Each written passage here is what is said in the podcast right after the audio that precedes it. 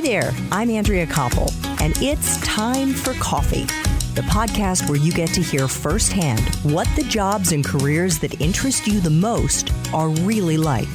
Hey there, Java junkies. Welcome back to another episode of T for C. I am not going to do justice to just how thrilled and excited I am to introduce my next guest. Because if you or someone you know and love is struggling with some kind of mental illness, whether that's depression or bipolar disorder or oppositional defiance, anxiety, PTSD, OCD, and on and on, then get ready for my next guest to rock your world. And I mean it. This is probably going to be one of the most important episodes of T4C that you've listened to. And I have no doubt that it'll become the gift that keeps on giving in your life. So please do share it out with your friends and your family and your colleagues.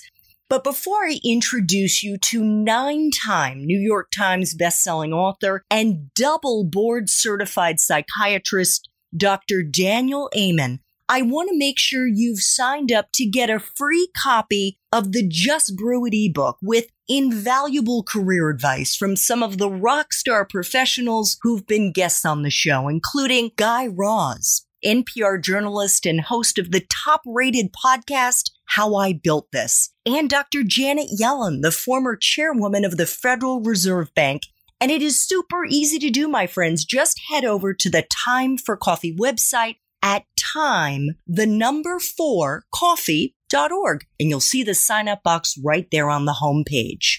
Now, my Java lovers, please grab your mug and take a chug of your favorite caffeinated beverage because it's time for another caffeinated career conversation. And my guest is Dr. Daniel Amen, one of the world's leading psychiatrists and brain health experts. He's authored or co-authored 80 professional articles and more than 40 books, including New York Times mega bestseller, Change Your Brain, Change Your Life. Dr. Amen pioneered the use of nuclear brain scans back in the late 1980s as a diagnostic tool to better treat his patients. And we're going to be talking about all of this, including his newest book, which is available online right now entitled the End of Mental Illness How Neuroscience is Transforming Psychiatry and Helping Prevent or Reverse Mood and Anxiety Disorders,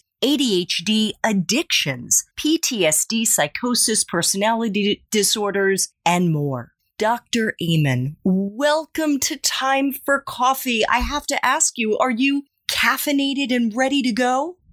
Well, I'll go with ready to go. Oh gosh. So you never, do you never drink coffee or caffeinated beverages? Not much. I actually start every day by making my wife a decaffeinated cappuccino. It's just the best. It's like dessert in the morning. But I find that if I get enough sleep, that caffeine doesn't really help and it's got enough negative side effects. I try to avoid it as much as I can. Okay. Fair enough. I'm still thrilled to have you on the show, even if you don't drink coffee. so, one of many things that jumped out at me when I read your wonderful book, and I thought this might be a good place to start, is that you say only 12% of the American public is metabolically healthy. And that might be a strange thing our audience may be thinking for a psychiatrist to care about. But you've said, as a result of that, no wonder there's a huge incidence of mental illness. So, the next pandemic, uh, I've thought a lot about the pandemic that we're in, is going to be a mental health pandemic. The anxiety, depression, fear, OCD, PTSD, addictions are going to skyrocket. And, you know, I've not heard much talk about why the United States is 4% of the world's population, but has 34% of the world's COVID 19 cases with a mortality that should not make us proud. And it's like, why is that? And why is no one talking about it? Well, it's because as a society, we are unhealthy. When 72% of the population is overweight, 42.4% of Americans are obese, 50% of Americans are diabetic or pre diabetic, we know both diabetes and obesity are risk factors for mortality from COVID 19. It's like, no wonder and people don't, I hate the term mental illness. And people go, oh, why'd you call the book The End of Mental Illness? Because I hate the term mental illness because not only is it shaming, is it stigmatizing, it's wrong because these are brain health issues that steal your mind.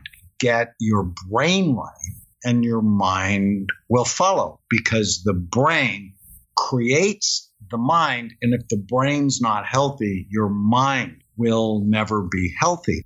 And so, how do you get your brain right?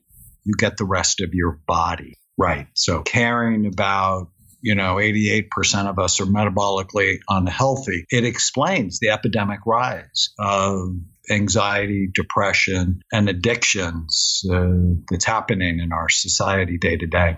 You began as a psychiatrist at a time when, and to this day, when diagnostics is done by talking to the patient.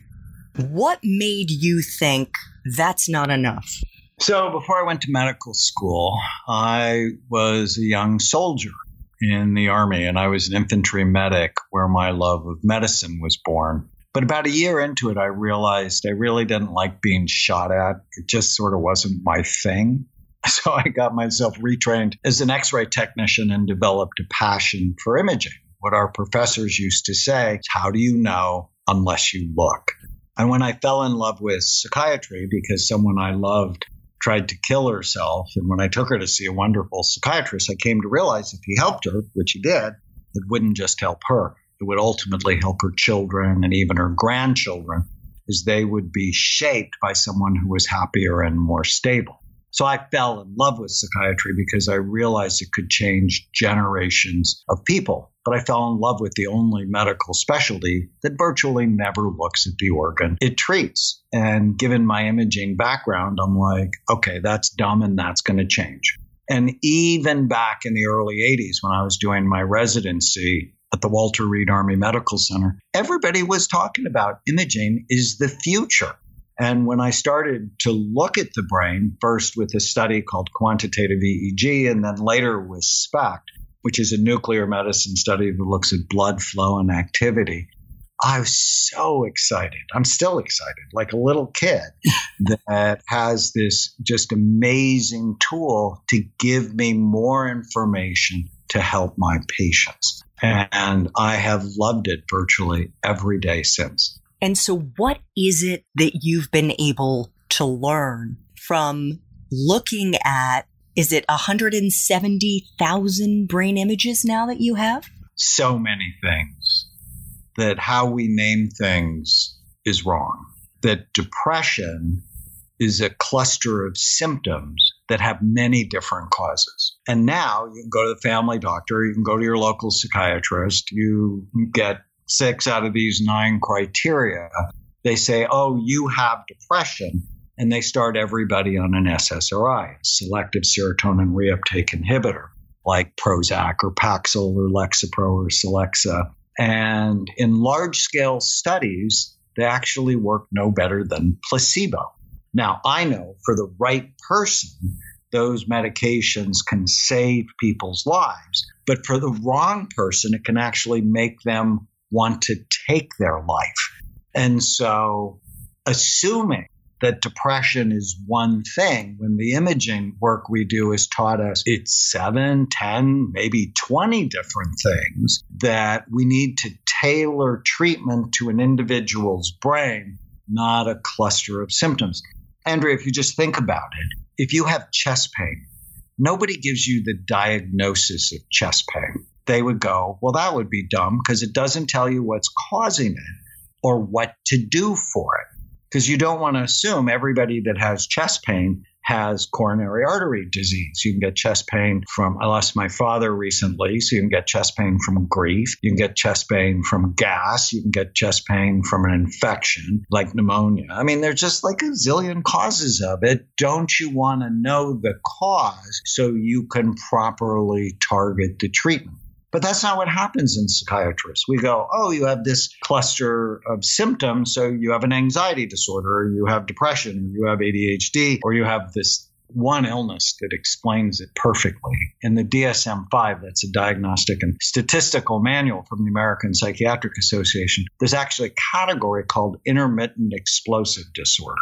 Okay, so you have temper problems, and they give you a diagnosis that's basically the same name as your symptom, intermittent explosive disorder, but doesn't tell you what's causing it or what to do for it.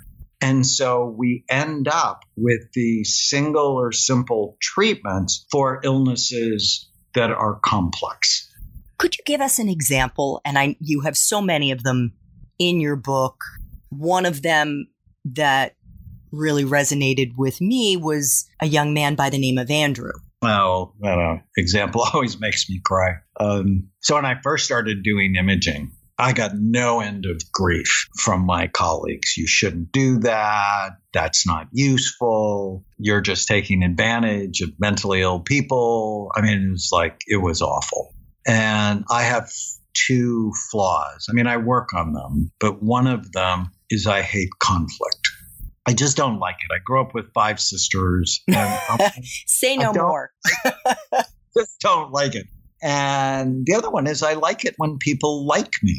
And now all of a sudden, you know, I've worked so hard to get into medical school and through my residency. And now I have all these people hating me because I want to look at the brain. And so for about four years, it really unbalanced me. And then in April 1995, I got a call late one night from my sister in law who told me my nine year old nephew, who's also my godson, Andrew, attacked a little girl on the baseball field for no particular reason. And I'm horrified. And I'm like, Sherry, what else is going on? And she said, Danny, he's different. He's mean. He doesn't smile anymore. I went into his room and found two pictures he had drawn. One of them, he was hanging from a tree oh. in a oh. suicide attempt. God. The other picture, he's shooting other children. And there's blood all over the picture. And Andrew was Columbine or Sandy Hook or Parkland, Florida, waiting to happen. And I'd already scanned, because I'm also a child psychiatrist, a number of violent kids, and I suspected he had problems in his left temporal lobe. So that's underneath your temple and behind your eyes on the left side, because I'd correlated, as have other researchers, violence to that part of the brain. And I said, Well, I want to see him tomorrow. And so they drove eight hours to see me. And when I scanned him, he actually had a cyst the size of a golf ball occupying the space of his left temporal lobe. And when they took it out, his behavior immediately went back to normal. He's just about ready to have his first baby. And it was at that moment, Andrew's case, because I'm somebody I just loved dearly, it just showed me stop caring what people think about you. This work is important because, quite frankly, if you don't look, you don't know.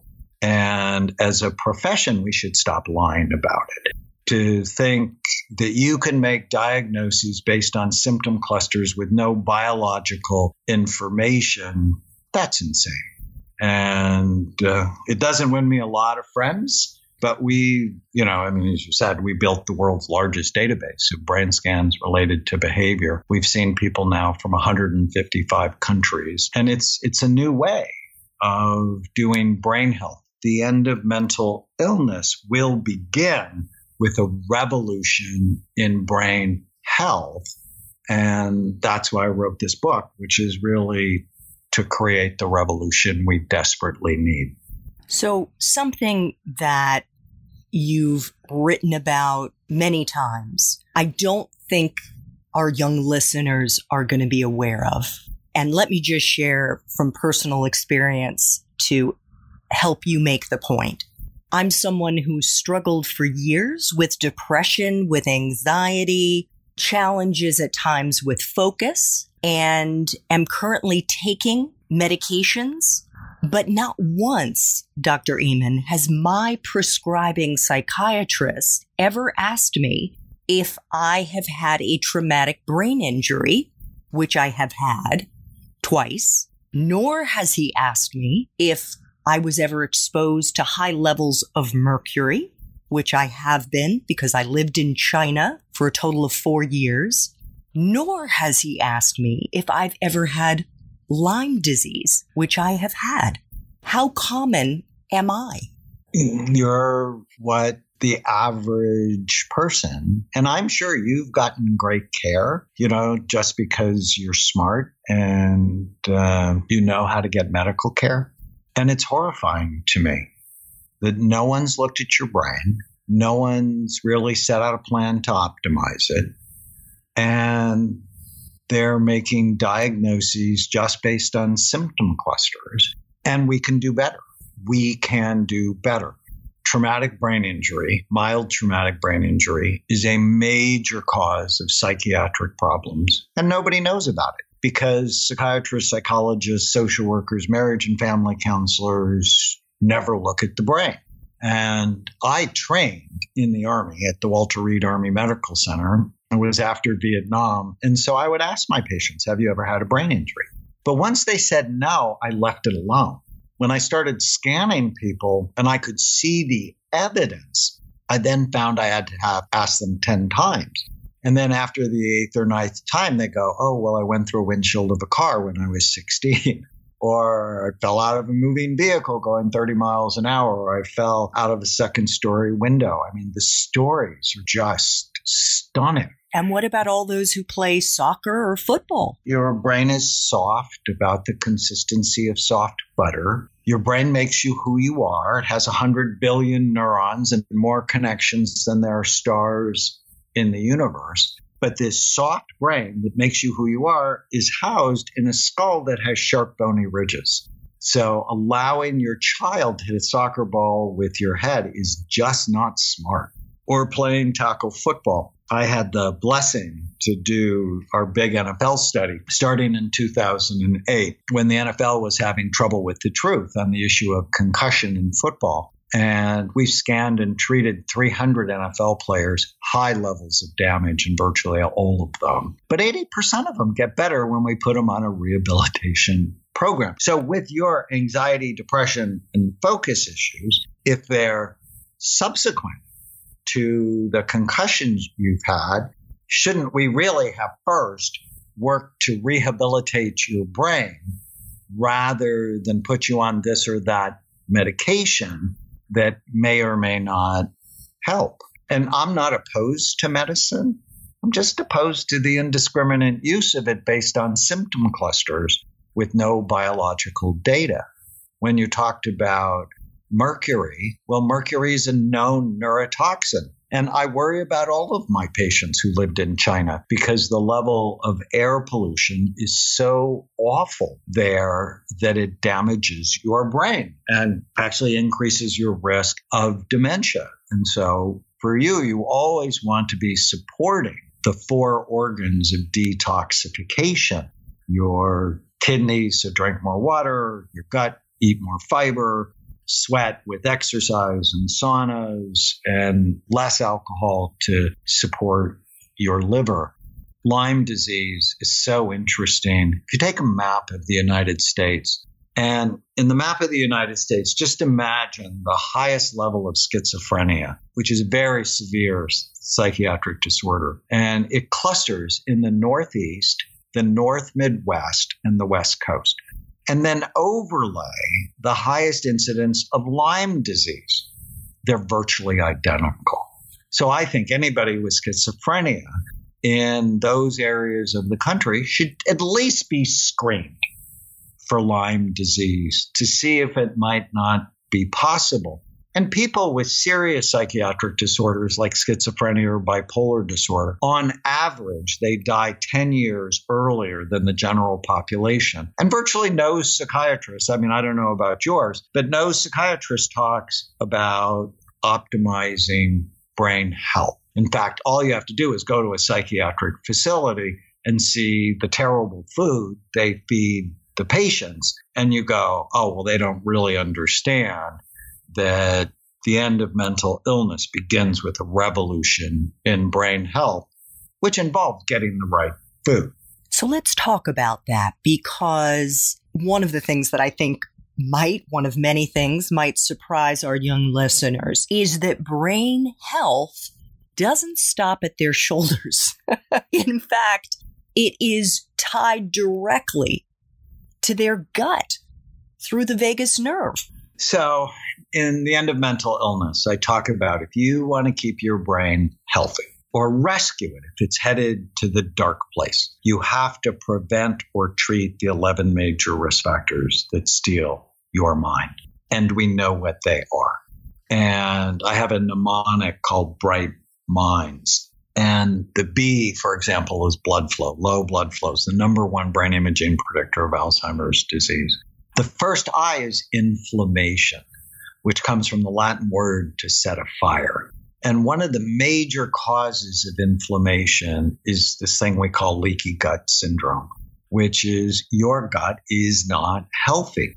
And if your microbiome, those are the 100 trillion bugs in your gut that make neurotransmitters that detoxify your food, that digest your food, that help you in just so many ways, if they're not healthy, then there's a direct communication through the vagal nerve to your brain and can actually increase the incidence of anxiety, depression, brain fog, along with autoimmune disorders that can attack your brain. So getting mentally well really requires us to be physically healthy.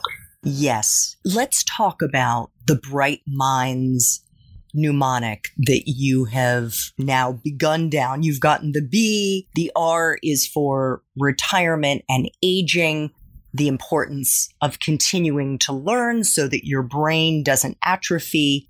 The I for inflammation. The G is for genetics, which I think many people attribute if they do have some kind of mental illness diagnosis. Oftentimes they'll say, oh, it runs in the family. But you would say, the genes are not a death sentence. What they should be is a wake up call. I actually dedicated this book to my two nieces, Alize and Amelie. They're loaded for mental illness. They have a family history of schizophrenia, bipolar disorder, multiple suicides, depression, addiction, incarceration, almost anything you can think of. But we know genes only load the gun. It's what happens to us that pulls the trigger. And unfortunately for them, they were raised in chaos with parents who struggled with addiction, depression, domestic violence. The kids had multiple moves, multiple schools. And then about four years ago, they were taken by Child Protective Service into foster care, where yet more traumas occurred. So we would agree these kids are at an extremely high risk for mental illness. The book is really my program to end it in them, in their babies and grandbabies. And uh, with the program, they actually now live with us. They're happy. They're both A students. They're social. They're no longer addicted to hot Cheetos. And, you know, their future is just so much brighter. So we know they're vulnerable. That means we need to be more serious about putting brain healthy habits into their lives. The older one, for example, the younger one, who's 10 now, is a Lark. So she's a morning person. So whenever I get up in the morning, she's always there waiting and just a joy to sort of have in my space. The older one, she doesn't really get up till 8:30 or 9. And in traditional school, that would hurt her. But the S in Bright Minds is sleep. And we discriminate against night owls as a society because you know, we expect everybody to get on the same schedule when certain people, they're just wired differently. And if we allow her to sleep until she's nine, and now during a pandemic, everybody's doing their schoolwork online, she just thrives and is a top student. get her up at six o'clock to take an early class or even to be to an eight o'clock school on time, she would really struggle more with brain fog.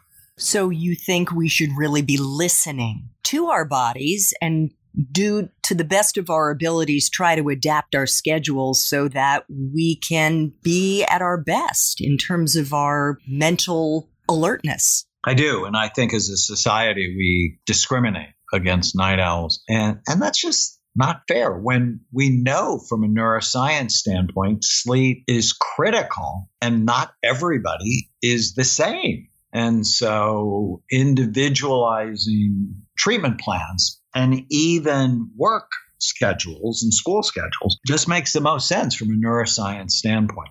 Dr. Amen, you began our conversation this afternoon by predicting that we are on the cusp of another pandemic, a mental health pandemic, due to not just the coronavirus, but the way that we are responding to the coronavirus going back years and years. And that has to do with both the lack of sleep, but also the way that we are feeding ourselves. Could you talk to our young listeners about what you've seen in your practice about the connection between not just being overweight, but the junk food that young people are eating and what it's doing to their brains?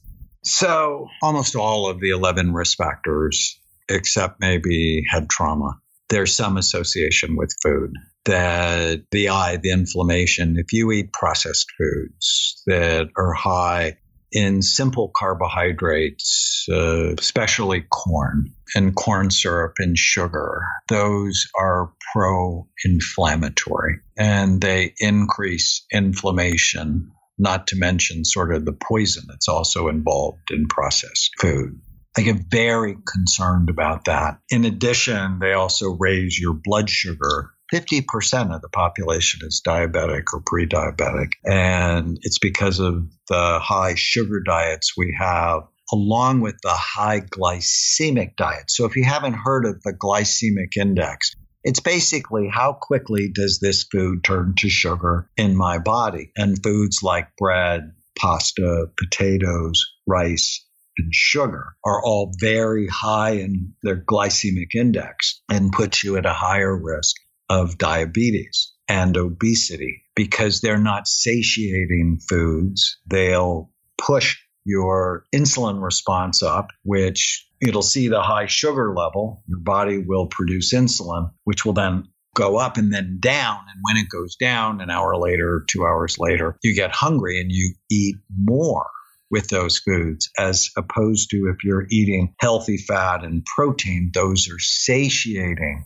foods. But Andrea, I published two studies and I'm about to publish two more that show as your weight goes up, the actual physical size and function of the brain goes down. And that should scare the fat off anyone. In a society where obesity and being overweight is at epidemic proportions, and it's not going down, it just continues to go up that we should be very concerned that this is the biggest brain drain in the history of civilization. Wow. That is quite a statement. For our young listeners who, like their parents, like their grandparents and their friends, are sheltering at home right now, some of them may have just graduated, who are understandably incredibly stressed and anxious about their futures, whether it be in the job market, whether it be socially. What advice do you have for them? Well, we live in a historic time, and it's historic stress and historic opportunity. And I remember the day the pandemic started for me. This book came out March 3rd, and I went on a book tour, and I have a new public television special called Change Your Brain, Heal Your Mind. I was in Tampa Bay and Atlanta, and the first cases started happening then. So America's really beginning to pay attention to the pandemic. And then I was on the Mel Robbins show, nationally syndicated television show, where the host, Mel Robbins, actually came to our Manhattan clinic, got scanned, and the whole show was going to be about my work. And I was really excited. I'm in my bathroom in California getting ready to go to the airport. Now it's March 10th.